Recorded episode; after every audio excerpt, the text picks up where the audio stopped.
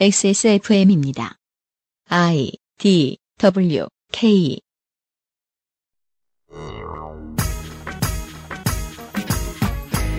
저희는 여러분이 이참에 다이어트를 고민하시기를 바라지 않습니다. 지금 어떤 생각이신지도 궁금해하지 않으려 하고요. 다만 수십 년 전에도 어제도 미래에도 쏟아지고 또 쏟아질 인체의 복잡다단한 신호를 단순화시켜 자신의 필요에 맞게 이용하는 무수히 많은 미디어의 공세에 저희도 여러분도 좀 더 의연하게 대처할 수 있는 내일을 꿈꿀 따름입니다. 그것은 하기 싫다 초봄의 기획 비만의 과학 마지막 시간입니다.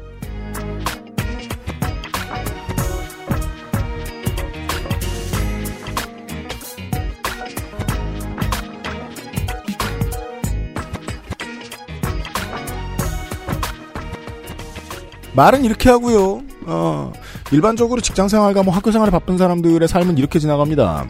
명절이 오기 전에 아 많이 먹으면 안 되는데라고 스트레스를 받았기 때문에 많이 먹습니다. 네. 왜냐하면 명절날 명절에 가면 내가 원하는 걸 많이 먹게 되진 않기 때문입니다. 네. 어른들이 보고 있으니까 내가 많이 먹습니다. 그 다음에 돌아와서 아 이런 걸 많이 먹고 불쾌하다. 맛있는 걸 먹자. 근데 저는 명절에 내가 원하지 않은 음식이 없었던 것 같은데 가끔씩 이제 홍어 사오시는 분 계신데 제가 음. 홍어를 못 먹거든요. 저도 못 먹어요. 예, 그것 빼고는 명절 음식은 다 좋아요. 진짜요? 예. 그럼 앞으로 그렇게 부탁해봐요. 어, 명절 음식을 어, 홍어, 삭힌 정어리 이렇게 전 세계의 삭힌 음식 위주로 가자. 청어 청어 통조림. 그렇죠.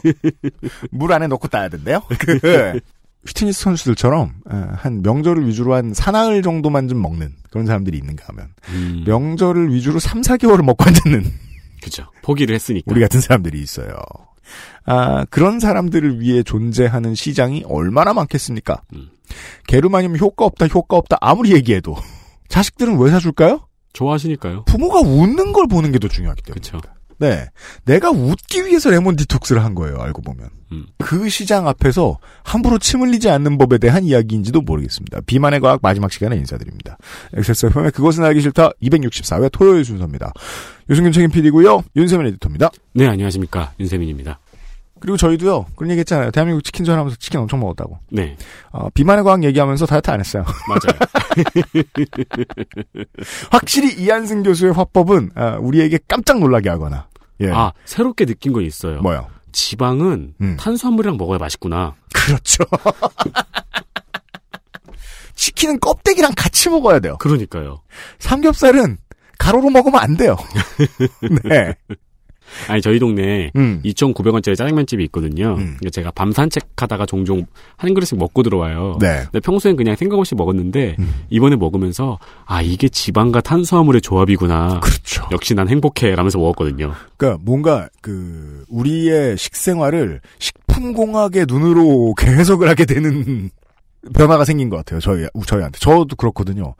예전보다 좀 더 몸에 솔직해졌다고 해야 되나? 음, 음. 이제 뭐 체육관을 갔다 나오면서 어 아니야 지금 나는 어떤 어떤 것을 원하지 않아 정도의 생각을 하게 됐다는 네, 거죠. 네. 어 지금 내 몸은 어 나트륨을 원하지 않는데, 예, 혹은 지방을 원하지 않는데, 그럼 거기에 맞는 다른 걸 사는 거죠. 음. 예. 그럼 오늘은 슈크림 아이스크림이야 유제품이군. 예. 아, 대신에 그래도 몸한테 한번 물어보는 여유를 좀 가지게 됐달까요? 어, 그게 이한승 교수 덕분인지 모르겠습니다. 잠시 후에 마지막 시간에서 이한승 교수를 만나보시죠. 화이트데이 시즌인지라 XS Mall Fragrance Store 광고를 듣고 오시죠. 이게 참 발음 안 돼. XS Mall Fragrance Store 광고를 듣고 오시죠. 이거 향수인 거 모르시는 분도 계실 것 같아요. XS Mall에 가시면 어, 유면상 PD가 친절하게 번역을 해놨죠. 향수 모음전. 그게 뭐야? 몰라 가오 다 죽여놨어. XSFM입니다. Artisan by John Varvatos. Access Mall Fragrance Store SR.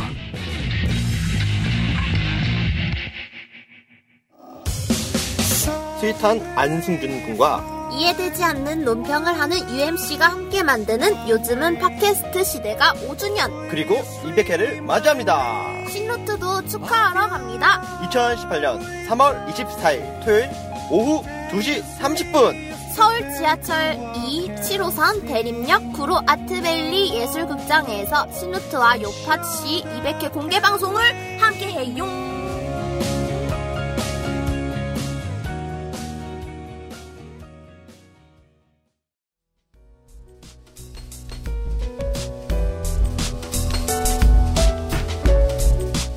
클린 warm cotton.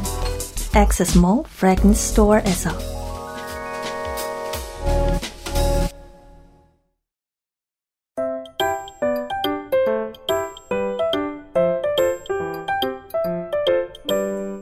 미디어 예방접종. 비만의 과학.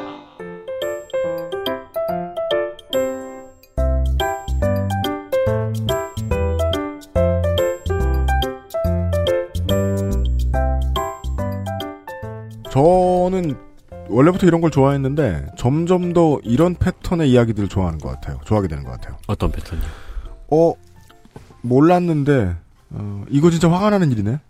혹은 어, 조금만 화가 났었는데 되게 화가 나는 일이네. 알고 보니까 생각해 예. 보니까 위주로 얘기를 하는 게 대부분이잖아요. 네. 예. 어 화났었는데 어 이성적이 됐네. 음, 음. 저 사람들은 왜 저렇게 흥분하지? 이런 얘기가 훨씬 좋아요. 음. 어. 예. 비만은 우리를 언제나 흥분하게 하는 주제입니다. 그렇죠. 다이어트는 어, 흥분 안 하고 비만에 대해 고민해 보는 시간입니다. 네. 네, 아, 분들- 이한승 교수가 다시 나와주셨습니다. 네, 안녕하십니까. 네, 다른 분들은 뭐 저렇게 뻔한 얘기 하고 있냐 그러지 않을까요? 약간 그런 걱정도 되는데. 물론 그런 생각은 다들 하죠. 네. 그 어느 정도까지의 전문적인 이야기만 내놓고 어느 정도까지의 이야기만 풀까를 음. PD는 언제나 고민하고 어, 나와주신 게스트분들도 언제나 고민합니다. 그래서 대중적으로라는 생각이 방송국 PD마다 다 달라요. 네. 예, 해서 편집해서 내보내고 나면 에이 그런 얘기 어 이것도 해야 되고 저것도 얘기해야 되는데 이거 이건 왜 얘기 안 했어 저건 왜 얘기 안 했어 만드는 PD 입장에서는 친척들을 설이나 추석에 만나는 것보다 더 싫은 일입니다 음. 네. 그걸로 가장 고민하시는 게 이제 우리 방송의 게스트들 중에서는 어, 이경혁 어, 문학인이시고요 네. 네. 네 심지어 이분은 카페에 혼자 앉아 있는데 누가 그 아저씨 얘기하면서 그 사람 그러면 안 되지 이런 얘기하는 걸 들으셨대요 아, 진짜요? 네. 와우. 이 얘기도 하고 저 얘기도 해야지 이러시더래요 음. 어떤 그 남자분이 애인한테 네. 예. 아, 못지않게 그 문제로 고생하세요, 이한승 교수도. 네. 그렇군요. 네. 알겠습니다. 생각보다 식품공학을 아는 사람들이 많은가 봐요. 네. 사실 근데 여기 나온 얘기들이 사실 식품공학에서 배우는 건 아니에요. 식품, 아, 어. 식품공학의 기초 과목들에서 배우는 얘기들이지. 그렇습니다. 네. 네. 그래서 지난 시간에 우리가 뭐 호르몬 관련된 얘기를 네, 했어요. 비만, 비만의 요인들이 뭐가 있냐 이거에 대해서 이제 너무나 당연한 칼로리라든지 뭐 성분이라든지 네. 또는 뭐 나쁜 식품들도 영향을 주고 뭐 호르몬 호르몬이 약기. 영향을 네. 주고 영양 호르몬 약기는 아니지만 네. 호르몬 이야기. 어. 네. 그 이외에 또 뭐가 있는가에 대해서 음. 생각해 보시면은 뭐 호르몬과 연- 그 연관지어서 우리가 그 비만 유전자라는 얘기들을 가끔 많이 하세요. 네. 유전자도 보통 우리가 그렇게 생각을 하죠. 뭔지는 모르지만 우리 몸에 굉장히 근데 중요한 사실 여러분들이 제일 많이 하는 얘기 중에 음. 체질이라는 얘기가 있어요. 체질. 쟤는 살찌는 체질이야. 나는 살이 잘 찌는 체질이야. 뭐 아, 누군. 살이 안 찐다. 뭐 이런 얘기들 있잖아요. 것. 그 우리나라 속담이잖아요. 물만 먹어도 살찌는 체질. 음. 네, 그러니까 그 체질이 사실은 굉장히 함부로 쓰이는 용어거든요. 왜냐하면 저- 좋은 표현입니다. 명확한- 쓰이는 네. 용어. 명확한 정의가 없어요. 음.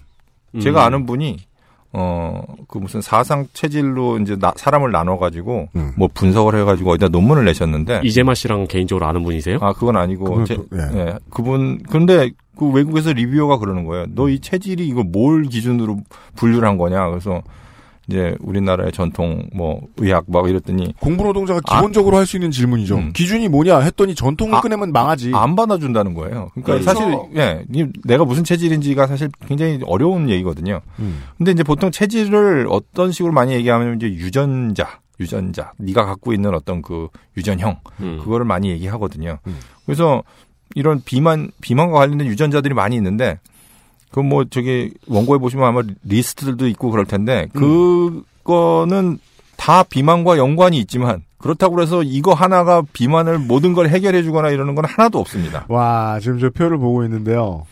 테이블 하나. 네. 비만 표현형과의 연관성이 추정되는 유전자 변이 후보. 네. 확실한 것도 아닙니다. 네, 확실하지 않아요. 그리고 예. 추정까지 해야 되는데 그 와중에도 후보예요. 네. 지난번에 뭐 우리가 사실은 인슐린은 원래 당뇨, 혈당 이런 거랑 관련이 있는 줄 알았는데 알고 보니까 얘도 비만이랑 관련이 있어 이렇게 얘기했듯이 음.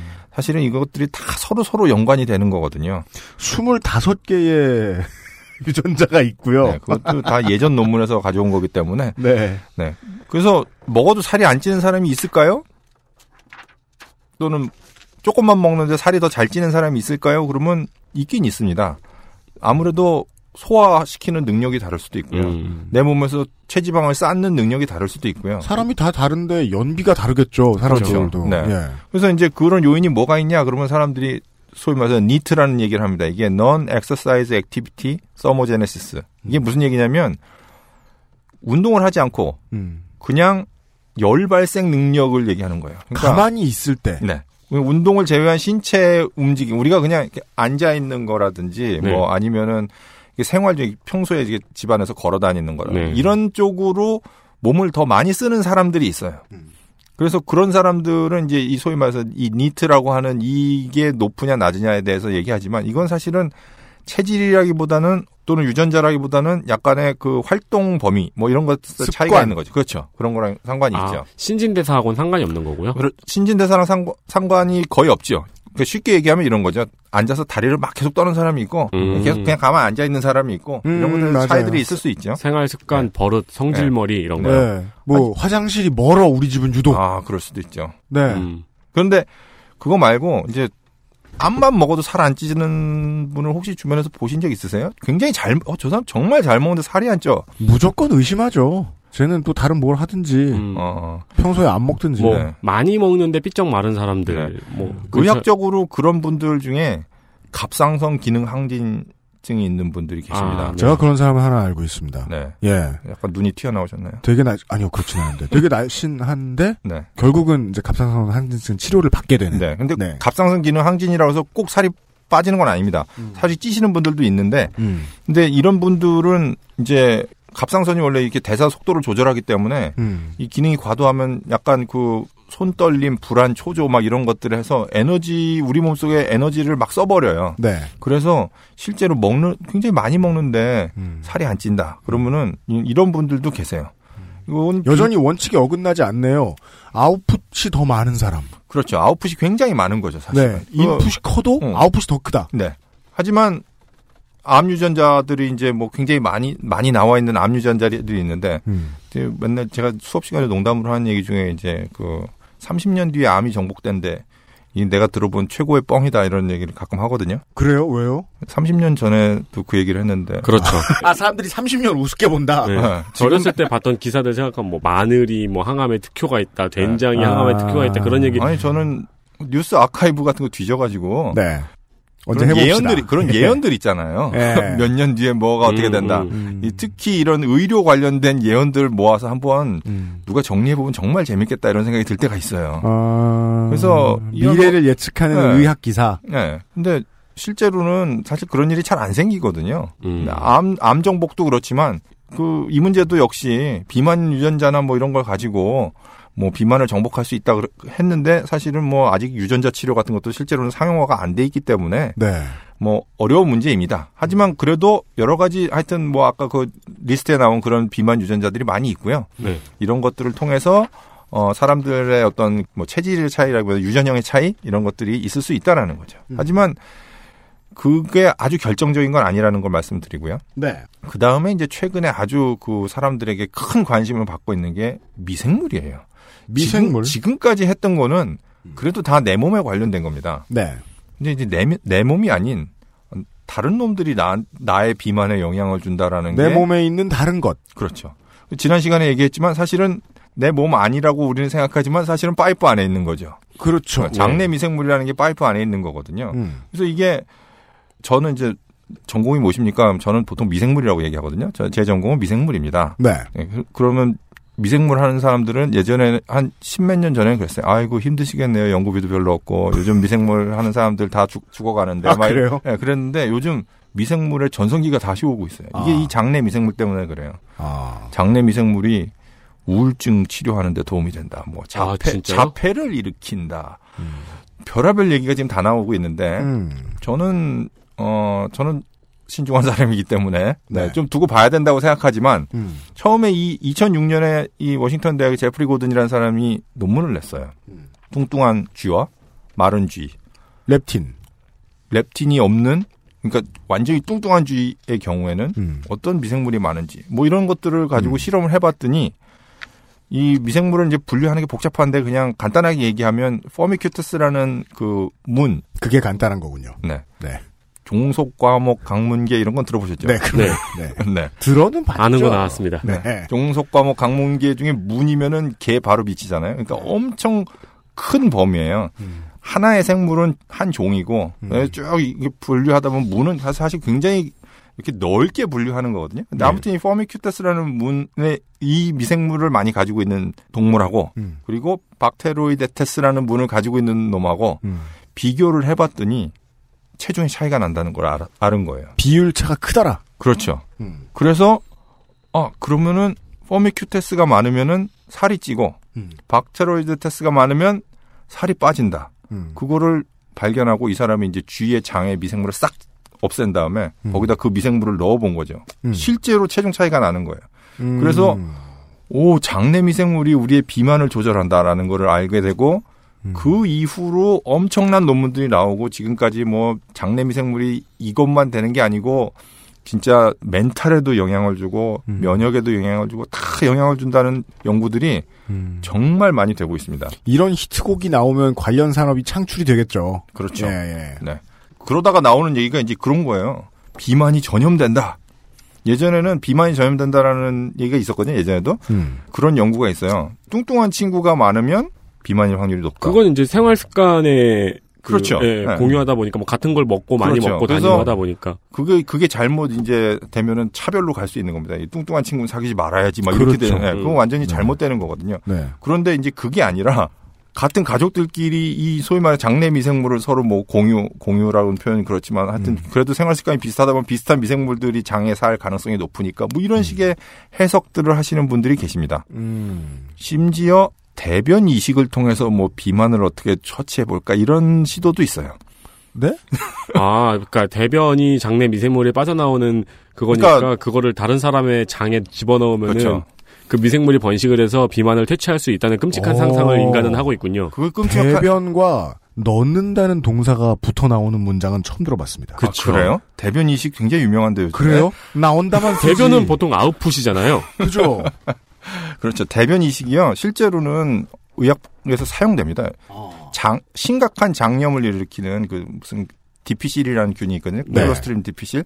그 균이 심각한 장염을 일으키는데 건강한 사람의 대변을 이식해 가지고 음. 실제로 치료에 쓰기도 치료해 근데 씁니다. 대변에 있는 뭔가를 뽑아내는 건가요? 대변 자체를 대- 이식하는 그 건가요? 대변 원래는 튜브를 통해서 이제 진짜로 이식을 하고 막 그랬었는데 요즘은 약물로 나와가지고 그 건강한 균을 먹여요. 아 원래는 직접적으로 대변을 집어넣기도 그러니까 했어요. 원래 이 장염이 심각하면 이제 막 죽을 수 있으니까 이거를 튜브를 통해서 이제 넣는 거죠. 오.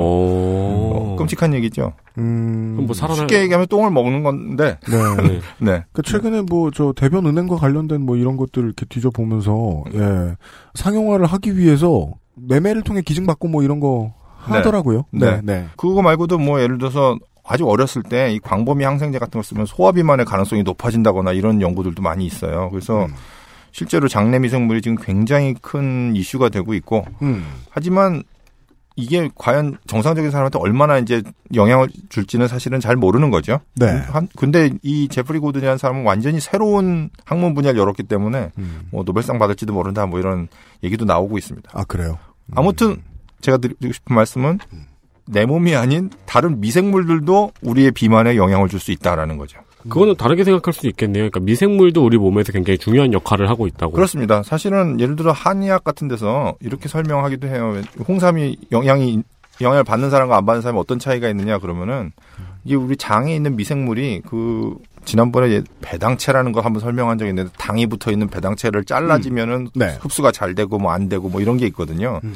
그래서 실제로 장에 있는 미생물들이 우리 몸에 주는 영향이 단순하게 거기에 있는 어떤 물질을 먹고 살고 뭐 가스를 만들고 이런 것뿐만 아니라 훨씬 더 다양한 역할들을 하고 있는 거는 분명합니다. 음. 근데 이제 이게 비만에 비만을 치료하거나 이런 거에 영향을 줄 정도가 될지는 음. 이제 시간을 갖고 조금 더 지켜봐야 거죠. 10년도 안 됐으니까 연구의 시작 단계라고 봐야 된다. 그렇죠. 음. 엄청난 돈이 들어가고 있습니다. 그래서 요즘엔 사람의 장 안에 있는 모든 미생물의 유전체를 분석하는 엄청난 그 사람의 유전체를 분석하는데도 돈이 많이 들었는데 네. 거기보다 훨씬 더 많은 종류의 미생물들이 우리 장 안에는 있거든요. 음. 아. 그리고 개체들마다 다 다르고 음. 인종별로 다르고 음. 이게 도대체 쌍둥이는 같은지 다른지 뭐 이런 것까지 다 연구를 하고 있어요. 그래서 음. 그래서 이제 미생물학 하는 이제 사람들을 만나면 예전처럼 어, 그 배관시하지 않는다. 그렇죠. 예, 굶어 죽진 않겠구만 어, 미생물을 네. 하다니. 어, 세균 연구하는 사람들이 요즘 막 화색이 좀 돌고 그런 어, 그렇군요. 아, 좀 그랬었어요, 진짜로. 네. 네. 저희가 이 하지만 중- 모든 네. 사람이 다 장내 미생물을 연구하지 않기 때문에요.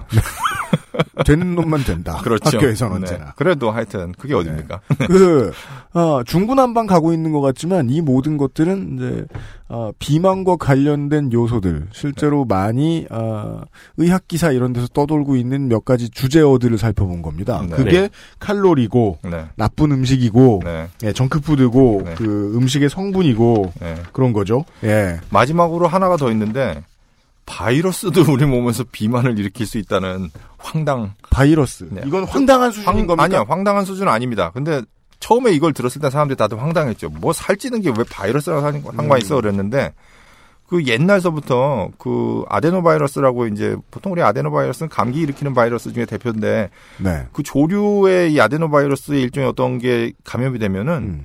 얘네들이 떼죽음을 당하는데 다 살이 쪄서 죽는다는 거를 알고 음. 이게 왜 사- 얘네들이 살이 찔까라는 의문이 있었는데 이게 2000년도에 미국의 그 연구팀이 이걸 발견을 했어요. 그래서 이거는 진짜 이 닭이 죽어 있는 모습만 보면은 그 전염 비만 병이네요. 그러, 그렇게 보였던 거죠. 음. 예전에는. 그래서 이게 아데노바이러스 36이라는 이 바이러스를 가지고 이거를 감염시켜 가지고 식사를 똑같이 주고 이 체중을 측정해 봤더니 이 동물들 간에 이 감염된 놈과 안 된 놈의 차이가 나다, 난다는 거죠. 그래서 음. 미감염 동물보다 체중은 한 7% 증가했고 지방량은 거의 두 배 이상 증가했다는 거예요. 감염된 아. 게.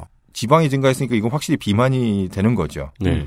어떤 메커니즘에서 이렇게 되느냐? 그러면 결국은 다시 원래 큰 그림으로 돌아와요. 이게 결국 이 바이러스에 감염되면 이 포도당의 흡수를 촉진하고 그러니까 결국 탄수화물을 많이 과잉의 양을 만들게 되고 그리고 렙틴의 작용을 억제하고 이렇게 된다. 그래서 아, 사람들이 그렇게 하는 바이러스도 있다. 네. 그래서 이걸 가지고 이제 또 연구비 따기 좋아하는 사람들은 네. 비, 만 백신을 만들면 어떨까? 말이죠. 그 이제 그 공부 노동 업계의 이야기로 자꾸 세고 있어요. 네. 예. 그런 사, 사람 원래 다들 아, 연구비 한번 따볼까? 그, 그럼요. 그게 저의 목줄을 쥐고 있기 때문에 그렇죠. 그렇죠. 비만 백신 되게 섹시하네요. 그렇죠. 말은 음, 그렇죠. 그렇죠. 네. 그 비만 백신이란 말은 여전히 저는 바보 같다가 정도가 지금까지 이제 이한승 교수의 말씀을 들었을 때 이해인 게 이렇게나 많은 요소가 살이 찌게 만들고 빠지게 만드는데 그 중에 몇 가지를 어떻게 통제하냐? 몇 가지 맞습니다. 통제로. 네. 근데 이 바이러스가 한 번 걸리면은 네. 평생 걸려 있는 바이러스인가요? 저도 잘 모르겠습니다. 이건 아직 모를 문제. 네. 네. 전에 우리가 생각해보지 않았던 것까지 이런 영향을 다 미친다는 거죠. 그래서 내 몸에서 일어나는 호르몬 반응이나 여러 가지 대사들뿐만 아니고 그렇다라는 거고요. 그러니까 바이러스까지 오니까 그 생각이 먼저 드네요. 살이 찌는 요인은 무궁무진하네요. 그렇습니다. 마지막 네. 요소로 나와 있는 것은 기초 대사량이에요. 기초 대사량은 뭐 다 잘 아시다시피 뭐 전에 말씀드렸다시피 생명 과정에 필요한 이제 기본적인 에너지량이고요. 음. 우리 기초대사량을 늘려야지 좋다 이런 얘기 하잖아요. 결국은 우리 아까 우리가- 잠깐 나온 겁니다. 네. 기초 대사량이 정말 실제로 많은 사람 네, 갑상선 항진증일 수, 수 있다. 네. 네. 그렇지만 문제는 뭐냐면 기초대사량을 우리가 늘릴 수 있는 방법이 보통은 근육을 늘려가지고 기초대사량을 늘린다고 얘기하는데 네. 근육의 운동을 통해서 대- 늘어나는 대사량이 생각보다 그렇게 많지가 않아요. 지금 갖고 계신 그 근육의 두 배를 늘려도 실제로 한 300칼로리 될까 말까 정도밖에 그러니까 안 돼요. 정말 제 몸이 많이 하는 생각, 그 네. 몸이 하는 생각이라는 이게 열심히 시간과 노력을 투자하는 것만큼의 산출은 절대로 절대로 아니다. 그렇습니다. 결과물에 비해서는 엄청난 노력이 투, 투입되는 음, 거다. 가성비가 안 맞는다. 네, 맞- 그렇죠. 맞습니다. 예. 그래서 정말 와 막 조각 같다. 운동을 너무 열심히 잘한 거예요. 식단 관리도 너무 잘하고 심지어 고수들은 수분 관리를 하죠. 네. 네. 나트륨을 절제하고 네. 그렇게 해서 막 온몸이 쫙쫙 갈라지는 이런 사람이다. 그런 사람도 기초대사량 그렇게 큰 차이 안 난다는 거예요. 네. 음. 생각보다 우리가 우리가 기대하는 것만큼의 그런 효과가 안 나고 솔직히 그런 사람들은 너무 힘들잖아요. 그거 하는데. 근데 그 사람들이 막 기초대사량이 엄청나게 높아져서 막 먹는 걸 막 먹어도 계속 그러냐? 절대 아니거든요. 그 왜 프로필 사진 찍으려고 하는 보디빌더들, 연예인들 한 번 한 장 찍고 나면은 다시 나간다 그러잖아요. 네. 그렇죠. 네. 그 식조절을 안 해도 될 만큼 운동을 많이 한, 아, 쉽지, 쉬운 일 아니다. 네. 네. 네. 그렇습니다. 그러면 직업이 운동일 거예요. 그래서 결국은 이제 종합을 해보자면은 우리 몸은 여러 가지 음식들을 먹고 탄수화물, 단백질, 지방을 먹고 그 중에서 특히 탄수화물과 지방을 이용해가지고 그게 남으면 그거를 우리 몸속에다 쌓아놓습니다. 음. 거기에 영향을 미치는 것들이 호르몬도 있고 뭐 심지어 장내 미생물, 바이러스 같은 거 다 있는데 사람들이 다이어트를 하길 원하잖아요. 네. 다이어트를 하면은 다이어트는 지난번에 말씀드렸다시피 지방의 축적을 억제하는 겁니다. 단순하게 몸무게가 줄는 게 아니에요. 몸무게가 아니고 지방을 어떻게 줄일 것이냐. 음. 네.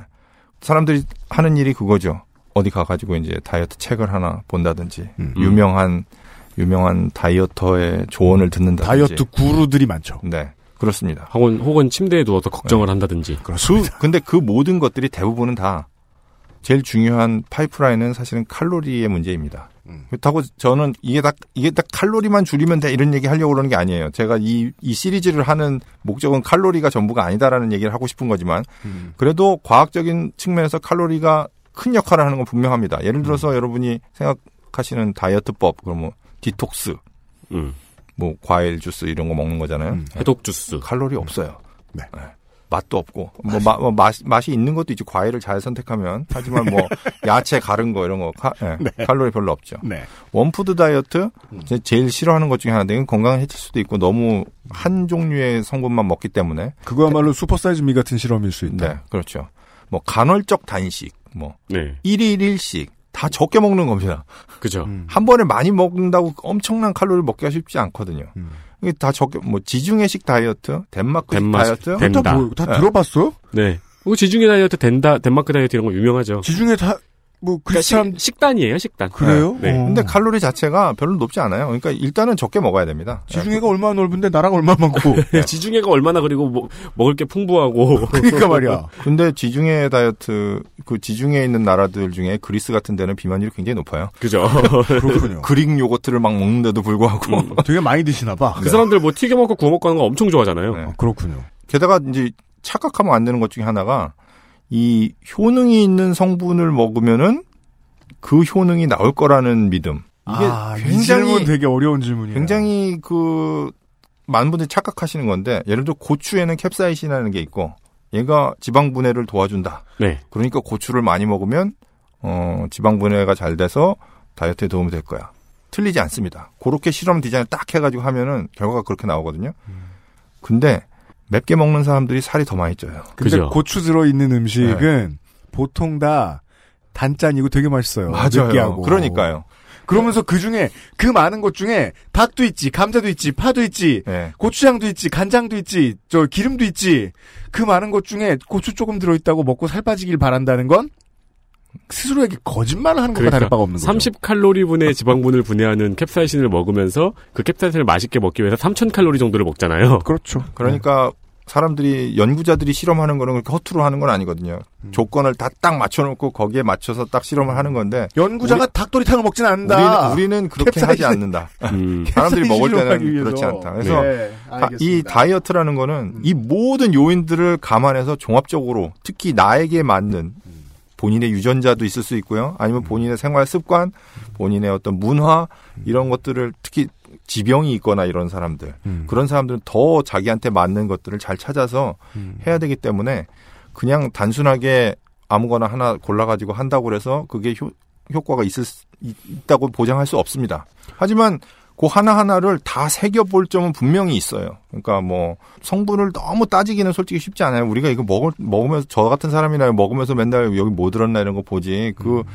요즘은 라벨도 너무 복잡하게 돼 있어서 사실 네. 굉장히 힘들거든요. 그래서 그런 걸 다 따지긴 따지는 게 일반인들은 사실 쉽지 않지만 어, 그런 것들의 하나 하나가 분명히 영향을 주는 건 맞고 우리가 그거에 대해서 때로는 특히 저는 그렇게 그렇게 얘기해요. BMI가 내가 진짜 과체중 이상이거나 아니면 몸에 좀 병이 있거나 알러지가 있는 사람은 알러지 알러젠 알러 그 알러지를 일으키는 물질을 조심해야 되는 것처럼 특정한 뭐 예를 들어 혈압이 높다거나 뭐 콜레스테롤이 높다거나 이런 사람들은 그거에 맞는 걸 분명히 주의해야 되고 그거에 맞춰서 해야 되지만 네. 네. 그냥 정상 본인이 큰 지병이 없고 그리고 그 BMI도 크게 되지 않는 분들은 사실은 어떤 것도 하나 골라가지고 한다면 그분은 효과를 볼 수, 아니, 그러니까 살이 쪘으면 효과를 볼 수도 있다라는 거죠.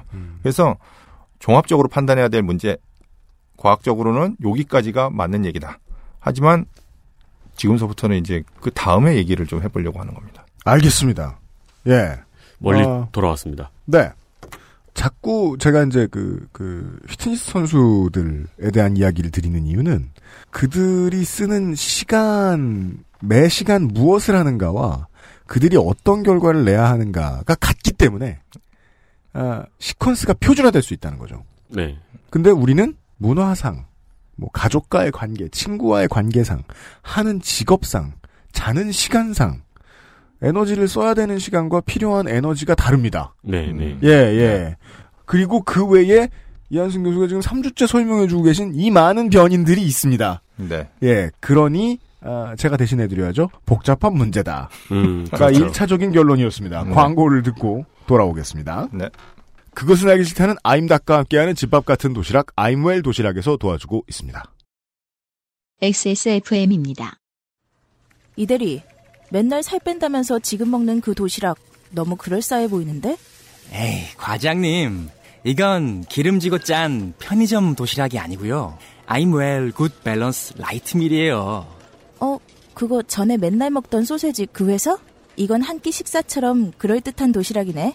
아이 참, 과장님.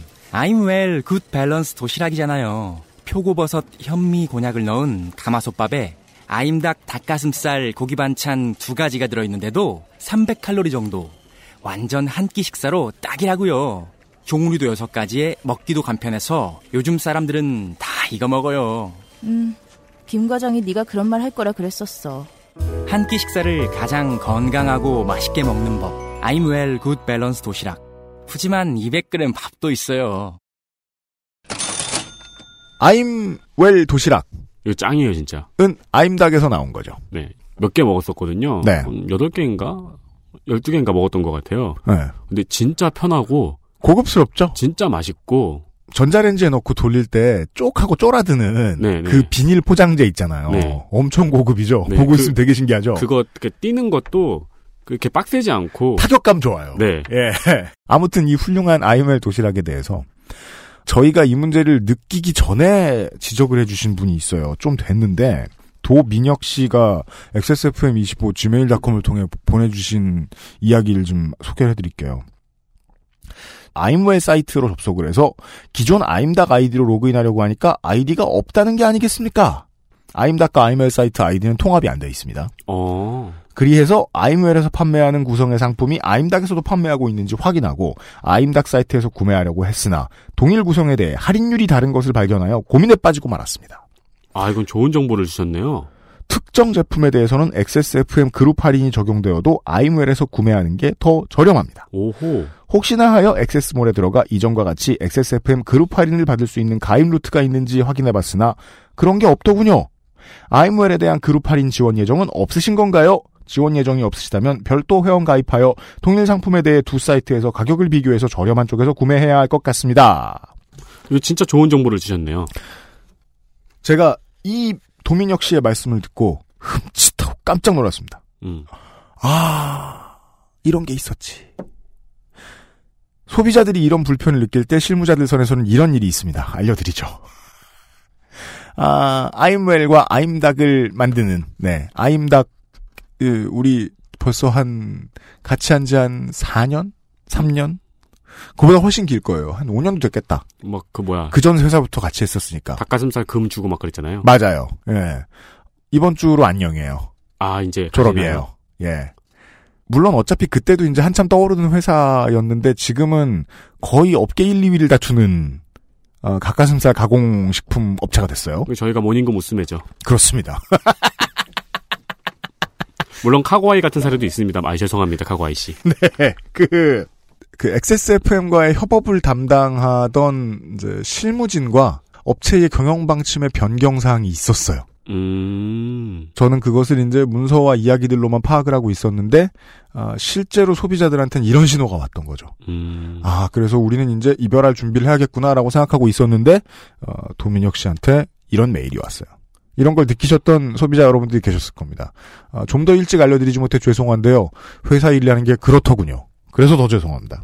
아, 아임닭이 너무너무 잘 됐고 앞으로도 더 잘 될 거라서 되게 다행이라고 생각을 하고요. 아, 근데 자취를 시작할 예정이어서 이 굿밸런스 도시락 구매하시는 건 진짜 현명한 생각이에요.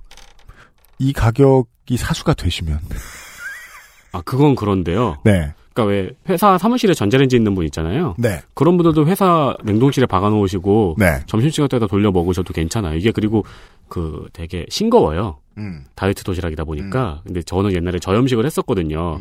그리고 싱거운 음식을 맛있게 먹는 법을 알아요. 맞아요. 네. 예, 그래가지고 herb salt를 뿌려 먹어요. 맞아요. 그렇게 하는 겁니다. 굉장히 맛있습니다. 네. 그 뭐니 뭡니까? 삼겹살 같은 거 하나 올려놓으셔도 되고요. 네. 좀 그렇게 드셔도 되고. 젓갈 같은 거랑 같이 먹으면 맛있어요. 네. 그게 저희 이윤이랑 관계없는 거 설명 하나 드리자면요. 그 다른 소셜 커머스 사이트에서도 아임닭이나 아임웰 도시락을 팔고 있는데요. 어, 실제 가격으로 보면 훨씬 저렴해 보이는데 아임닭이나 아임웰 사이트에서 중복 할인 받으시는 쪽이 실제로는 제일 이득입니다. 물론 몇십 원 차이가 나는데 그것도 다 검색해서 발견하시는 분들이 계시다면 지금까지 제가 실무자를 통해서 알고 있는 바로는 아, 아임닭이나 아이멜 사이트에서 중복 할인으로 구매하시는 게 제일 좋습니다. 네. 그렇고요. 그리고 지금까지 이제 여러분들한테 드릴 수 있었던 그 XSFM 그룹 할인 같은 걸 계속해서 유지할 수 있는가? 이 문제는 제가 한번 에, 아임닭과 이별하는 김에 마지막으로 상의를 해보겠습니다. 예, 아, 이 대리를 못 만나서 이제 아쉽습니다. 음, 그동안 도와주신 아임닭과 아이멜의 감사를 매우 드립니다. 나중에 또 만나요. 아이 참 과장님.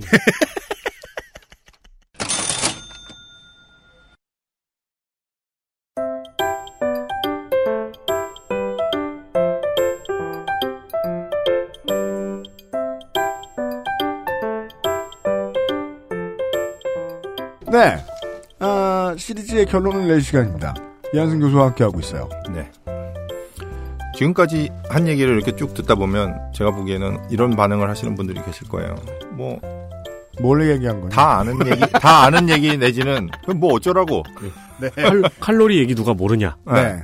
사실은 칼로리, 칼로리가 뭐, 중요하다는 거를 모르는 사람은 없는데, 그렇다고 해서 뭐, 이 칼로리의 개념을 이렇게, 이렇게 생각하셔야 됩니다. 저기, 2,400과 2,500은 100이 적으니까 2,400이 좋아. 이렇게 생각하지 말라는 의미에서는 칼로리가 중요하지 않아요. 음. 칼로리는 그 뭐 아주 작은 양의 차이를 얘기하는 게 아니고 네. 살 빼기 위해서 칼로리 조절해야 된다 그러면은 3,000 먹던 사람이 1,500이나 2,000 이렇게 크게 포- 잘라서 먹어야지 효과가 있다는 겁니다. 하지만 아무튼 이런 과학적인 얘기들 뭐 지금까지 한 얘기들은 다 무시하셔도 이 이야기들을 한 번쯤 들어본 사람들은 그래서 결국 아 그래 살을 빼려면 내가 잘해야 되는구나 이렇게 생각할 수 있다는 거죠. 네. 이거를 살 빼는 거를 개인의 책임으로 만들 수 있습니다. 과학을 자꾸 중요시하다 보면 네가 살이 찌는 건 과학적으로 이런 이런 이런 어, 이런 이런 이런 때문인데. 이런 것 때문인데 네가 많이 먹기 때문이야. 네가 네가 호르몬을 뭐 조절하지 못하기 때문이야. 네. 네가 네가 바이러스에 감염됐기 때문이야. 이런 식으로 그 원인을 굉장히 개인화할 수 있다는 거죠. 그 제가 제일 듣기 싫어하는 말 중에 하나예요. 자기 관리. 이제는 이야기를 과학에서 사회로 넘길 수 있을 것 같네요. 네. 이 분야는 제 전공은 아닙니다만, 네. 하지만 비만에는 분명히 사회적인 부분들이 있다라는 겁니다. 음. 그 얘기를 지금부터 잠깐만 하려고 그러는데요. 네. 덜 먹기만 하면 정말 되는 겁니까? 라는 질문을 하고 싶은 거예요. 진짜 덜 먹기만 하면 되냐? 더- 물론 덜 먹기만 하면 제가 보기에는 살이 찔 수는 없습니다. 그러니까 안 먹고는 살찔 수는 없으니까요. 하지만 그렇죠. 덜 먹는다는 게 그렇게 쉽지 않다라는 거죠. 네. 내가 힘든 일 하는데 덜 먹고 할 수 없어. 제가 이 문제에 대해서 되게 처음으로 이제 저에게 크게 다가왔던 적은 예전에 2009년도인가 그 타임지에 네. 기사가 한 번 난 적이 있는데 그 네. 기사 제목이 왜 미국 남부인들은 뚱뚱한가라는 기사였어요. 음. 미국의 남부인들, 남부의 백인들, 흑인들도 많이 그렇지만 상대적으로 좀 뚱뚱합니다. 어. 실제로 제가 거기서 이제 좀 살았기 때문에 또 보면은 진짜로 우리 뭐 레드넥이라고 이렇게 약간 좀 그 비하해서 부르는 말도 있고 네. 그렇잖아요.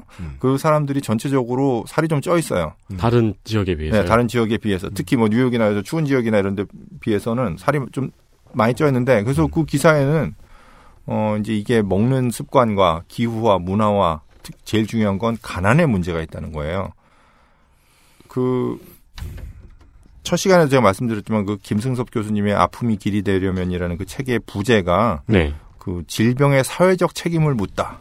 멋있지 음. 않습니까? 질병의 네. 사회적인 책임. 질병이라는 거는 우리는 뭐에 감염돼서 질병에 걸리거나 뭐뭐 아니면은 뭐 가- 진짜 자기 관리를 잘 못했거나 아니면 불가항력적인 식중독의 그런 음식을 먹었거나 이런 걸 생각해서 개인의 책임이나 아니면 그리고 이건 네가 알아서 고쳐 이렇게 생각하지만 실제로는 사회적인 책임이 있다라는 거를 되게 보여주신 그 책이었거든요. 우리는 이런 개인의 책임을 굉장히 강조하는 사회에 살고 있습니다, 사실. 음. 특히 미국에는 소비자 자유센터라는 데가 있어요. 네. 이게 CCF라고 해서 Center for Consumer Freedom. 이름 보면 되게 멋있는 것 같지만 뭐 하는 곳이냐? 뭐 하는 곳이냐면은 바로 식품에 대한 어떤 규제에도 반대 운동을 하는 소비자 단체입니다. 이런 단체들이 아, 식 품 업체들을 스폰서로 두고 있는 곳이군요. 그렇죠. 일종의 그런 거죠. 그리고 미국이란 사회가 굉장히 보수적이고 그리고 굉장히 그 한국도 사실 요즘엔 자유주의라는 말을 거의 보수 쪽에서 갖다 쓰잖아요. 네. 자유로운 그래서 내 마음대로 먹을 수 있는 자유를 자유는 다 어. 보수의 단어가 네. 됐죠. 그래서 이런 단원 이런 단체들이 소위 말해서 이제 티파티나 이런 데서 이제 이렇게 지원을 받아요. 음. 그러면서 어떤 식품에 대한 regulation 그러니까 뭐 이런 그 규제 같은 것들을 없애달라. 네. 그거를 이제 반대하는 주로 반대하는 단체입니다. 보통 소비의 자유를 역설할 수 있는 곳은 역설하려면 돈이 드는데 네. 그 돈은 생산의 자유를 부르짖고 싶어하는 사람들에게서 얻어 쓰잖아요. 그렇죠. 그래서 이런 단체들이 이제 하는 얘기 중에는 옳은 얘기도 있죠. 뭐 찾아보면 어떤 때는 또 옳은 얘기도 있지만 기본적인 stance 자체가 결국은 개인에게 다 책임을 묻고 사회적인 책임에 대해서 등한시하게 만든다는 거죠. 총기협회 스탠스잖아요. 음, 그러네요. 네. 네. 그러면 이제 사회적인 책임에 대해서 뭐 어떤 걸 생각해 봐야 되냐라는 예. 거에 대해서 얘기를 하려고 하는데 첫 번째가 가난입니다, 사실. 이 굉장히 역설입니다. 음. 우리는 살찐 사람들은 부자일 거라고 생각하던 시대가 그렇게 오래되지 않았어요. 한 80년대까지는 그랬던 것 같아요. 그러게요. 살찌는 네. 약 있고요. 음. 네. 그래서 부자들은 다 뚱뚱하고 살찌고 뭔가 막 그럴 것 같고 그못 사는 사람들은 피골이 상접하고 음, 네. 그런 그런 표현을 거, 거리낌 없이 썼는데 음. 요즘은 반대입니다. 네. 요즘은 소위 잘 사는 나라들은 가난한 사람들이 뚱뚱해요, 오히려. 그렇죠. 그렇죠. 네. 진짜 역설입니다. 마치 그 저소득층이 왜 보수적인 데를 투표하느냐랑 비슷한 그렇게 됐죠. 네, 진보적인 데를 투표하지 않고 오히려 못 사는 사람들이 더 그쪽을 투표하는 거랑 굉장히 비슷한 측면이 조금 있다고 생각해요. 그 생각까지는 못 해봤네요. 연결은 못 시켜봤네요. 네. 근데 상당 부분 닮아 있고 맞닿아 있네요. 네. 그래서 이 소득하고 비만이 상호 연관이 있고요. 특히 이제 미국의 조사나 이런 걸 보면 이 비만이면은 전체적으로 소득이 낮고 음. 음. 그리고 특히 여성들에게 있어서 그 비만인 여성들의 소득이 굉장히 낮대요. 그 외모나 이런 걸로 사람들을 채용을 하거나 음. 이런 소위 좋은 자리들을 잘 안 주기 때문에 이게 여성들이 더 심각한 차별 이런 음. 것들을 받는다고 합니다. 그리고 스트레스는 다시 비만에 도움을 주죠.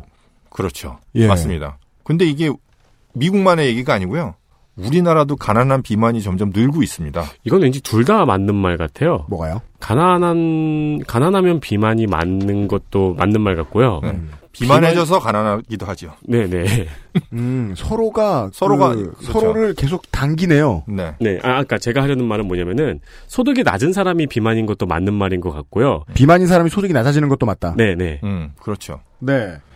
그래서 우리나라의 통계를 봐도요, 이게 1998년이랑 2012년에 비교해 놓은 그 데이터가 있는데, 보면은 98년까지는 음, 하위 소득 25%가 더 비만하지 않았거든요. 음. 근데 거의 비슷했어요. 네. 그런데 2012년이 되니까 하위 소득 25%의 비만율이 34.3%고, 음. 그리고 상위 25%는 29.5%로 역전이 됐어요.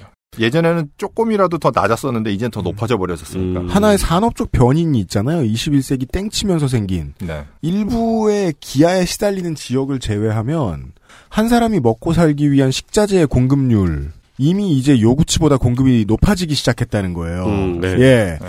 그 다음부터는 우리의 일상생활에다 질문을 해야죠. 내가 돈이 없을 때는 싸고 달고 짜고 느끼한 걸 사서 바닥까지 긁어 먹어요. 음. 네. 왜냐하면 그러네요. 위기감이 위기감이 내 식단에 감돌고 있으니까. 네, 맞습니다. 난 이걸 왜- 먹어야 돼. 왜 이런 일이 벌어졌는가에 대한 그 설명 중에 하나가 그거예요. 그게 약간 이제 진화적인 설명인데 우리는 비축을 해야 된다. 언젠가를 대비해서. 맞아요. 그래서 그 한번 부페나 이런 데 가가지고 막 똑같은 돈을 내고 많이 먹을 수 있을 때 엄청 먹는. 되게 좋아요. 네. 그 아, 다양한 걸좀 먹을 수더 있어요. 쉬운 설명은 이거잖아요. 음식을 남기는 건 확실히 부자의 습관입니다. 음, 음. 그러네요. 예, 예, 예. 그리고 또 좀 약간 함부로 먹는 것들도 있습니다. 그러니까 뭐 먹을 게 있으면 그냥 보이면 그냥 막 먹고 아. 음, 제대로 따져보고 먹거나 이런 게 좀 부족하고 요즘엔 자취생이라고 그렇게 뭐 가난한 생활을 하시는 것 같진 않지만 음. 자취생들의 옛날 식단이나 생활이 그랬었죠. 그렇죠. 즉석 음식, 레토르트 음식 많이 먹고 네. 음. 보이는 대로 다 먹고 네. 음. 어떻게든 냉장고에 넣어놓으려고 하고. 농축산인이 얘기했잖아요. 대학교 앞에 세 마리 치킨. 음, 네. 그렇죠. 네. 그리고 또 하나 중요한 거는 이 가난한 사람들이 건강 관리를 제대로 잘 못 받는다는 겁니다. 건강은 뒷전이죠. 사실은 비만은 관리 대상이잖아요, 요즘에는. 그렇죠. 근데 그거를 굉장히 관리를 잘 못 받고 동사무소가 personal training을 해줄 수 있을 정도로 아직 부유한 사회는 아니란 그렇죠. 말입니다. 음. 비만이 이제 돈이 드는 게 됐습니다. 비만을 관리하기 위해 돈이 드는데 그거에 네. 대한 소비 여력이 안 된다는 거죠. 그래서 또 하나 재밌는 데이터는 의외로 도시보다 시골에 계신 분들이 더 비만 분들이 많다는 거예요. 음. 네. 그리고 평균 소득이 낮고 건강 관리 인프라가 이 부족한 곳들이 점점 더 비만의 비율이 음. 높아지고 간다. 네. 그래서 가난을 쫓는 것도 비만의 문제를 해결하는 하나의 방법이 될 수 있다라는 거를 사실은 저는 뭐 제가 학생들한테 생화학이나 이런 걸 가르치지만 그런 거는 별로 생각을 해보지 않고 야 이거는 저기 인풋 대비 아웃풋 이래가지고 그냥 이렇게 하면 되는 거야 이랬는데 아, 그러면 공학도들은 다 개인의 책임으로 배우게 되는 거네요. 그렇죠. 그, 아, 이런 부분이 있구나라는 것에 대해서 이제 제가 그때 그 타임지 기사나 이런 걸 보면서 음. 아, 우리가 이것도 생각해 봐야 되겠구나. 왜냐면 교수도 인지 알았어. 그러게요. 학부생들이 어떻게 알아? 물론 제가 좀 약간 그런 네, 상식이 부족해서 그럴 수도 있습니다. 늦게 하는 거는 아, 그러니까 그런 교수의 한정된 문제일 수도 그렇죠. 있다. 그런 걸 가르치시는 교수님은 아니잖아요. 뭐 음. 그렇긴 합니다만 네. 그래도 네, 하여튼. 우리가 그런 걸 생각해 봐야 된다는 거죠.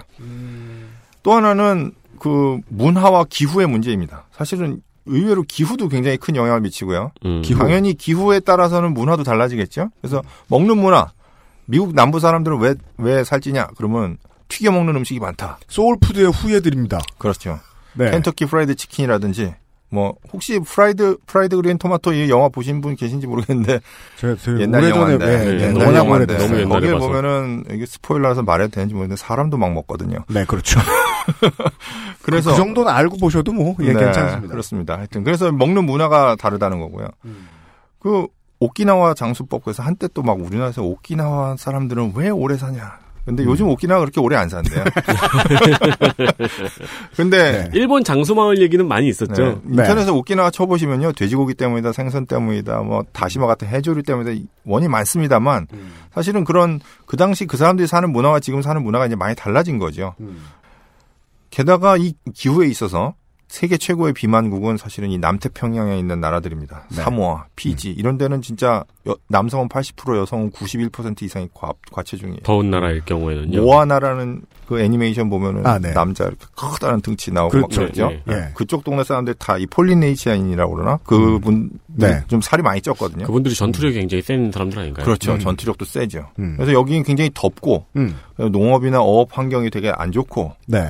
그리고 이분들은 또 독특한 유전자가 있어요. 그 음. 저기 비만 유전자라고 해서 시- 이게 몸의 대사를 그 소- 쉽게 얘기해서 이렇게 비축하려고 하는 유전자입니다. 네. 대사를 낮추는 그런 음. 유전자를 갖고 있고 그러니까 연비 좋은 몸인 거죠, 실제로 그렇죠. 보면. 네. 예. 게다가 여기 문화는 뚱뚱한 사람이 미인이래요.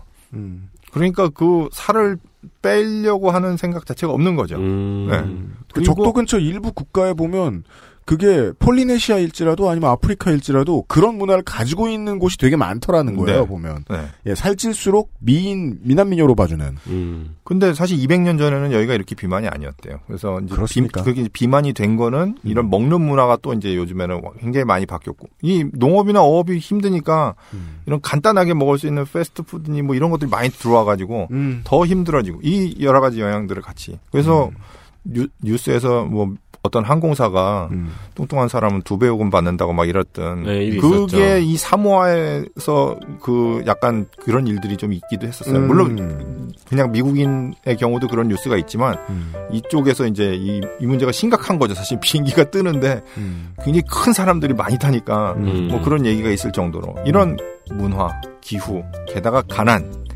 이런 사회적인 문제들이 네. 사실은 비만하고 연관이 돼 있다. 우리는 과학적인 얘기들을 많이 하고 그러지만 음. 그것뿐만이 아니라 이런 부분에 있어서도 우리가 생각해 봐야 된다라는 네. 그런 이야기를 내 몸의 네, 상당 부분은 네, 문화의 결과물이니까요. 네, 맞습니다. 예, 예, 예.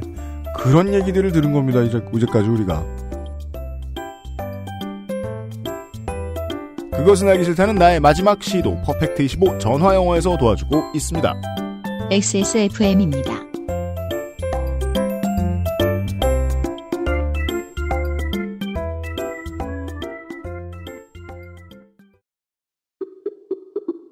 내 인생의 6개월이 그냥 날아가 버렸어. 한국인 가게에서 일했지. 퇴근하면 집에 그냥 있었지. 친구도 못 만들고. 워킹 홀리데이 진짜 별로야. Um, excuse me. Why don't you call Perfect 25? 뭐? Perfect 25. 그래서 뭔데 그게? Perfect 25 English phone call service. 이거 말하는 거야? 퍼펙트25.com? Oh, you got it right.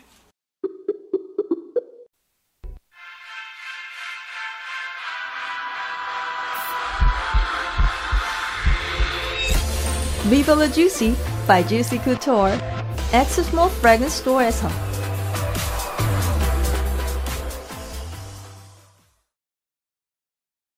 물론 광고 드- 나가기 전에 마지막으로 했던 말이 좀 머쓱합니다. 음, 왜냐면 우리는, 어, 3시간 중에 2시간 30분을 과학을 얘기를 하다가. 네. 예. 과학적으로 보면 몸이 이러저러 해서 이걸 비축했다가 이걸 세- 쓰고 내보내고 열로 만들고 뭐 탄수화물 저장하고 지방을 저장하고 하는데 네. 그걸 저장하고 자시고 하게 하는 것들 중에 상당 요인은 문화 요인이다. 문, 문화 요인들이 우리가 간과하는 것 중에 많이 있다. 네. 그 정도로 얘기하면 될 것 같습니다. 그렇습니다. 문화란 어 아주 짧게는 우리 집 우리 사무실 바로 앞에 있는 음식점일 네. 수도 있고 네. 매우 크게는 글로벌 경제가 아, 소비자를 어떻게 소비하는가 네. 의 패턴에 대한 이야기일 수도 있죠. 네. 예. 그래서 이제 마지막으로 제가 한 말씀을 드리면 비만은 복잡한, 복잡한 문제입니다. 문제입니다. 네, 그렇습니다. 네. 근데 너도 하지. 인과관계와 상관관계 이런 걸 사실 다 따져봐야 되는 문제. 아까 그 뭐 저기 뚱뚱한 친구가 많으면은 음. 어 살이 찐다. 네. 그거는 상관관계거든요, 사실은. 근데 인과 그건 역설도 가능해요. 뚱뚱한 친구가 많기 때문에 나만 날씬하다. 뭐또될수 있고. 그렇 그렇게 되겠죠. 뚱뚱한 친구가 많기 때문에 나는 거기서 날씬한 사람이다. 근데 확실한 상관관계는 사실은 과학적인 내용이에요. 문화적인 영향이 있어도 그건 변하진 않아요. 음. 그러니까 결국은 아무리 문화적인 영향이 있어도 안 먹는데 살이 찔 수는 없는 거거든요. 그렇습니다. 유전자가 있어도 안 먹으면 살이 찔 수는 없습니다. 음. 인과관계가 있어서는 이게 맞지만 나머지 상관관계들이 그 인과관계를 잘 유지하지 못하도록 만들어주는 부분이 있다라는 거죠. 그러니까 네. 그거는 다 알고 있는데 그럼에도 끊임없이 수많은 연구자가 이 비만 관련 연구를 연구비를 타먹고 그, 그 네. 연구들은 왜곡되어가지고 보도가 되면 클릭수가 보장이 되고 그러니까 인류가 계속해가지고 이 문제에 대해서는 관심이 굉장히 지대한 거잖아요. 그, 그게 제가 보기에는 어떻게 보면 사람들의 그런 그 자기가 보고 싶은 걸 보는 욕망 음, 네, 이런 것들을 그렇죠. 충족시켜주는 부분들이 좀 있는 것 같아요. 그럼요. 네. 예. 특히 사회적인 노력들을 우리가 동시에 생각해 봐야 된다. 저는 그거를 개인의 책임보다 사회적인 책임이 더 중요하다거나 음. 또는 그 반대라거나 이렇게 얘기하려고 하는 건 아닙니다. 음. 하지만 개인적인 책임은 우리가 이미 너무 많이 얘기하고 있잖아요. 네. 예. 네. 너 저기 헬스클럽 가서 저기 끊어가지고 운동해 이건 다 개인적인 책임인 거고 그리고 모든 사람들이 워낙 우리나라 또 이 저기 그 외모에 대한 그 평가도 많고 아주 좀 귀찮게 지옥이죠, 한국은. 그렇죠. 그런 곳이기 때문에 네. 너무 그 스트레스도 막 주고 이래서 개인의 책임은 이미 충분해요. 제가 보기에는 네. 그렇습니다. 그래서 사회적인 해법을 해법도 한번 같이 생각해 봐야 되는데 음. 많은 분들이 사회적인 해법을 하면은 이런 성분을 먹지 말자. 음. 요런 성분은 빼자. 그건 국회가 논의할 게 아니야. 웬만하면. 어, 얘는 얘는 나쁘다. 이런 음식을 못 팔게 하자. 네, 그렇죠. 근데 그거 그것도 틀린 건 아닙니다. 하지만 그 문제만 그렇게 하면요 무슨 일이 벌어지냐면 네. 우회로가 생깁니다. 우회로요? 예, 그래서 이걸 넣지 말자. 그래, 그러면 딴 걸 넣지. 음. 딴 걸, 음. 딴걸 열심히 찾아가지고 또 그걸 넣으면. 그렇죠. 예, 가격만 올라가는. 제가 그 김승석 교수님 책을 계속 얘기하고 있는데 거기에 나와 있는 것 중에 음. 그 워- 원인의 그물망이라는 게 있어요. 굉장히 이 질병이라는 게 복잡하기 때문에 네. 여러 가지가 막 얽혀 있는데 우리는 그 그물망이 복잡하게 얽혀 있는 그 그물이 이건 이거랑 연결되고 막 이걸 보고 있는데 그분이 서- 던진 질문이 그거였어요. 당신은 거미를 본 적이 있습니까? 그물망을 만든 게 거미잖아요. 네. 어. 그 그러니까 원인의 원인, 그 사회적인 음. 책임 그거를 음. 네가 본 적이 있느냐? 그러니까 원인이 직접적인 원인은- 원인이 그물망이라고 보면 원인을 제공한 자, 원인의 원인은 검인데 네. 음. 그 검인 누구냐? 그렇죠. 어딨냐? 그, 그 사회의 어떤 큰 그림 속에서 있는 그 내용들을 우리가 따지고 생각해 볼 필요가 있다는 거죠. 음. 특히 우리나라에서 이렇게 그 이제 보수적인 사람들은 음. 아무래도 개인의 자유와 이 뭐 이런 것들을 자꾸 하면서 모든 걸 자꾸 개인의 책임으로 많이 몰고 가려고 그러고 네. 또 이제 진보적인 분들은 사회적 책임을 굉장히 강조하는데 음. 저는 이 부분에 있어서 둘 다 새겨들 부분들이 얼마든지 있다고 생각해요. 그러게 말입니다. 네, 그 부분들을 좀 생각해서 뭐 비만의 어떤 사회적인 문제를 해결하거나 이럴 때도 음.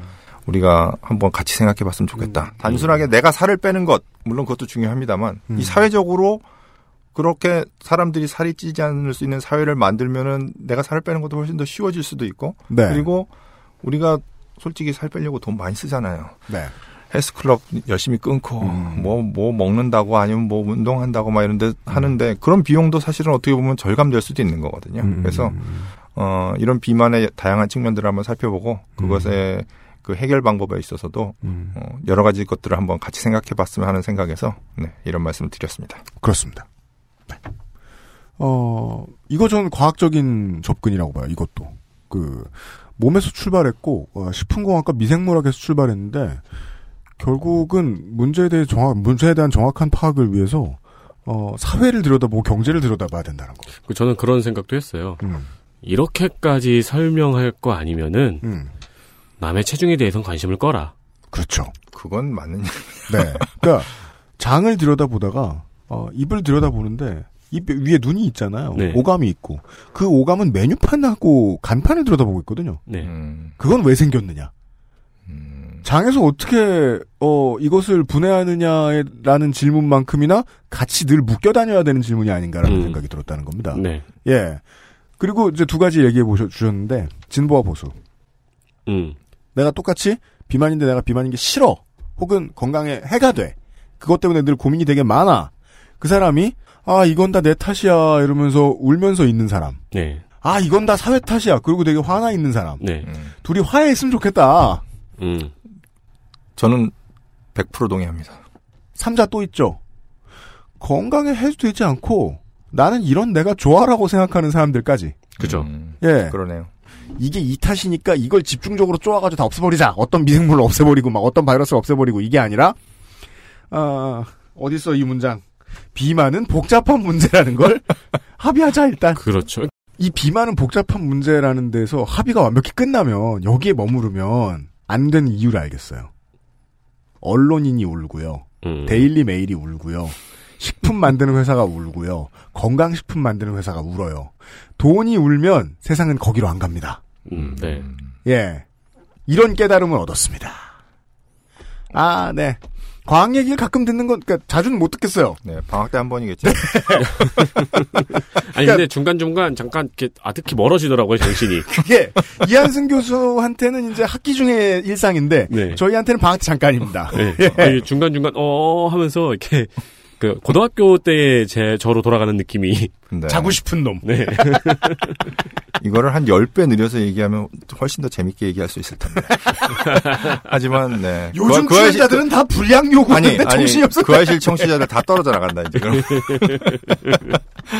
네. 아, 이한승 교수와는 또 적당한 때, 여기 적당한 때란, 아, 이제 그, 저희의 과학 소화 능력이 네. 다시 올라갔을 때, 네, 네. 예. 적당한 때 다시 한번 또 만날 겁니다. 아, 왜냐면, 음, 사회를 이해하는데 과학 없이 되겠습니까? 그렇죠. 네. 네. 아, 의외로 진짜 과학자들이 명쾌하게 설명을 해주기 전에 문과들이 싸우고 있는 경우가 많잖아요. 네. 아, 이한승 교수, 다시, 그렇죠. 아, 그렇구나. 네. 예를 너무- 들자면 이제 그런 문제 있잖아요. 뭐요? 암흑의 에너지는 까만색인가? 아, 그럼 과학자가 와서 색은 중요하지 않다, 이놈들아. 얘기해주기 전까지는 계속 싸우고 있을 것이다. 네. 네. 문과생들은 하늘을 봐라! 이러면서. 내, 내 마음이 검다. 우주가 검잖아 이러면서 네. 저희가 더 싸우면 아, 혹은 다시 말해 아, 이한승 교수 입장에서는 부산이 너무 더워지면 네. 네, 다시 아, 뵐게요. 네, 알겠습니다. 네, 이한승 교수 수고 많으셨습니다. 네, 감사합니다. XSFM입니다.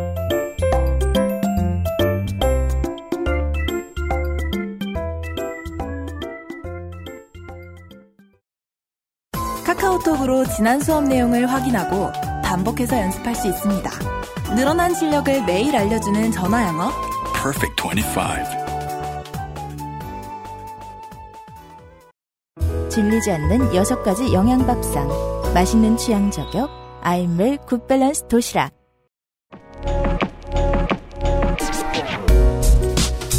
오늘 면세점에 들릴 수 없다면 액세스 몰 fragrance store를 만나보세요.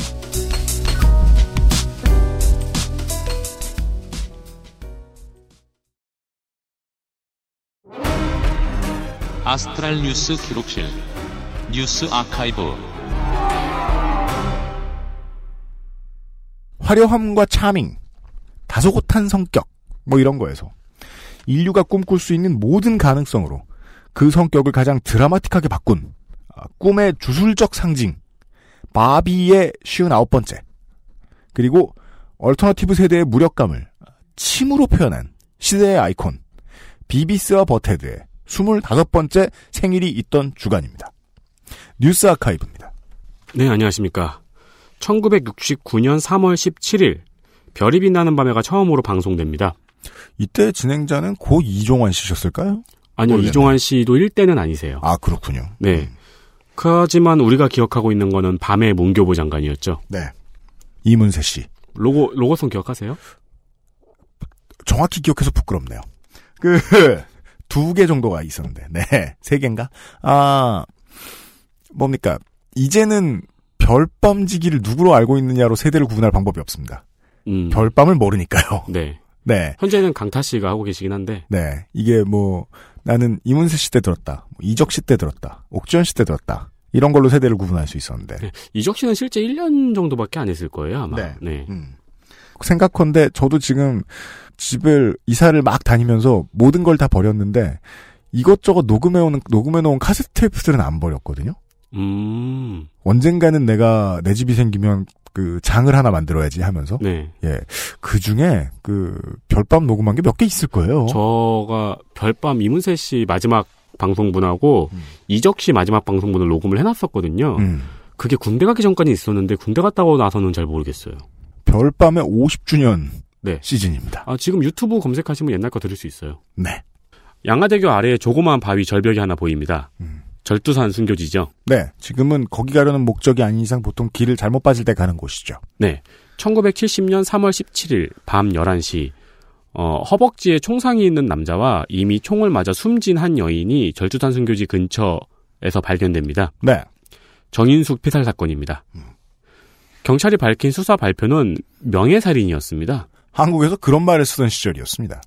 경찰의 수사 발표는 당시 그녀의 운전기사를 하고 있던 오빠가 동생의 문란한 성생활을 지적하다가 말싸움이 나서 가문의 명예를 위해 죽였다는 자백이었습니다. 네. 그러나 죽은 정인숙 씨가 고급 요정의 호스티스였다는 것, 그리고 그녀의 소지품에서 나온 고액의 달러와 복수의 여권, 한국에서 여권을 복수로 가질 수 있는 사람은 거의 없었습니다. 60년대에. 네. 네. 여권을 가질 수 있는 사람도 별로 없었습니다. 국회의원도 해외여행을 못 가던 시절이었죠. 음. 그리고 박정희, 정일건, 이후락, 김영욱 등 33장의 걸출한 이름의 명함이 쏟아져 나옵니다. 그때 어른들이 하다 많이 하는 날이 그거였다고 하죠. 게다가 아버지를 모르는 3살 된 아들까지 있었기 때문에 사람들은 아무도 경찰의 결과를 믿지 않았습니다. 그렇습니다. 당시 사건은 흐지부지 되었지만 범인인 정종욱 씨가 1989년 가석방된 후에 고위층이 정인숙을 살해하고 자신도 죽이려 했다는 발언을 했습니다. 어, 당시에는 이제 정부가 뒤를 봐줄 테니까 네가 한 것처럼 자백을 하라라는 압박을 받았다고 이야기를 했죠. 네. 당시 3살 된 아들이었던 정성일 씨는 미국에서 살다가 90년대에 정일권 씨에게 친자 확인 소송을 걸은 적이 있었어요. 네. 네, 근데 이것도 역시 흐지부지 되었습니다. 그렇습니다. 네. 이 사건이 3월 17일이면은 애국계도 고 장자연 씨 사건하고 시기가 좀 비슷합니다. 음, 그래서 항상 그렇군요. 같이 언급되기도 하죠. 알겠습니다. 1987년 3월 14일 한국 여성의 전화가 어, 처음으로 구타당하는 아내를 위한 쉼터를 마련했습니다. 네. 폭력에 노출된 피해자들을 보호하는 시설조차 되게 미비했던 시절이었는데 이런 게 생겼었더랬습니다. 이 한국 여성의 전화에서는요. 그 여성 상담 이론도 처음부터 아예 만들어 가지고 교육을 했다고 하더라고요. 정말 밑바닥부터 쌓아 올렸죠. 네. 어, 처음에 사무실 한 켠에 고시원방 정도 되는 공간을 내서 여기에 가정폭력 피해자를 위한 임시 쉼터를 개소했습니다. 네. 문제 해결 방식부터가 처음부터가 아주 굉장히 탁월해서 음. 집에 있는 전화를 이용해 상담을 한다. 문제가 심각하면 일단 분리시킨다. 그렇습니다. 첫 해에 322명이 이 쉼터를 이용했다고 합니다. 네. 현재는 오랫들이라는 이름으로 전국에 65곳의 쉼터가 운영되고 있으며 하루 평균 8명, 연 3천여 명 이상이 이용한다고 합니다. 제가 옛날에 일을 할 때 그 한국 여성의 전화에서 오랫동안 대표로 계신 분의 강의 영상을 촬영한 적이 있어요. 정춘수 의원 아니에요? 맞습니다. 네. 근데 이제 강의 중간 쉬는 시간에 이런저런 이야기를 나눴었는데 우리 녹음하러 와서도 예. 네네. 어 근데 이 쉼터를 운영하면서 가장 큰 일이 뭐냐면은 이 폭행 가해자가 찾아와서 행패 부리는 걸 막는 거라고 하더라고요. 근데 이게 그래서 경찰을 부르면은 경찰이 와서 그 애가 아빠 아니 아빠가 아이 만나겠다는 건데 혹은 남편이 아내 만나겠다는데 만나게 해주죠 왜 막아요 이런 식으로 수수방관하기도 하고 네. 또 경찰이 오히려 쉼터 위치를 알려주는 경우도 왕왕 있다고 하더라고요. 그래서 그거를 막는 게 이 쉼터 운영에서는 굉장히 큰 일이라고 하더라고요. 네. 한국은요 기업이나 NGO 활동이나 다 똑같은 이상한 맹점이 있는데 다른 나라도 그런지는 모르겠습니다. 그 자생하는 전문가 집단이 있어요.